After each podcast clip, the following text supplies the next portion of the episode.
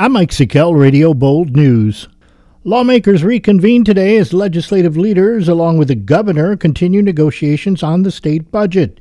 Key sticking points include her plan to build 800,000 affordable housing units across New York over the next decade. The other is bail reform, as Hochul wants to eliminate the least restrictive standard and give judges more discretion to set bail. Assemblywoman Aileen Gunther on Friday said lawmakers will more than likely return today to simply pass a budget extender. As far as the extender, that means all the bills get paid from the state of New York, so fear not.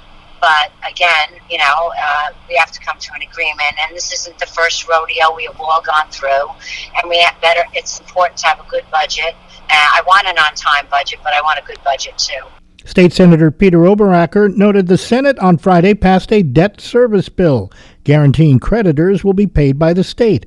But Oberacker finds it frustrating agreeing to such a bill without a final budget. Or not having any of the other parts of the budget in front of me. How much revenue? Uh, how much other accumulated debt are we talking about? And where is this other debt? You know, those type of things. So it's it's a it's an interesting process.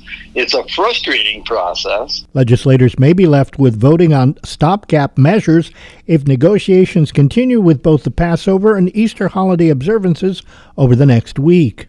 During the recent Sullivan County Drug Task Force public meeting, the newly formed Veterans Pillar reported a recent push to inform veterans about the Veterans Treatment Court. Veteran Pillar leader Ryan Fuller of the Sullivan Vet to Vet program through ATI says the group's focus is on getting the word out. Making the community, attorneys, the veterans aware that there is a Veterans Treatment Court here in Sullivan County.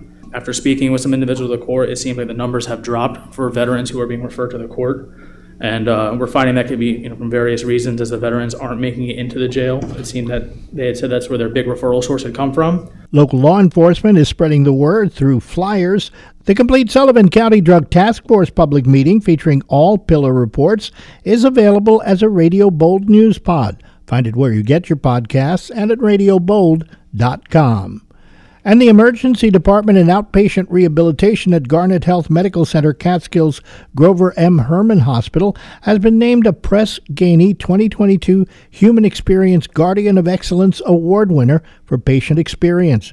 The award recognizes the hospital for being in the top 5% of healthcare providers in the country for delivering quality patient experiences in the last year.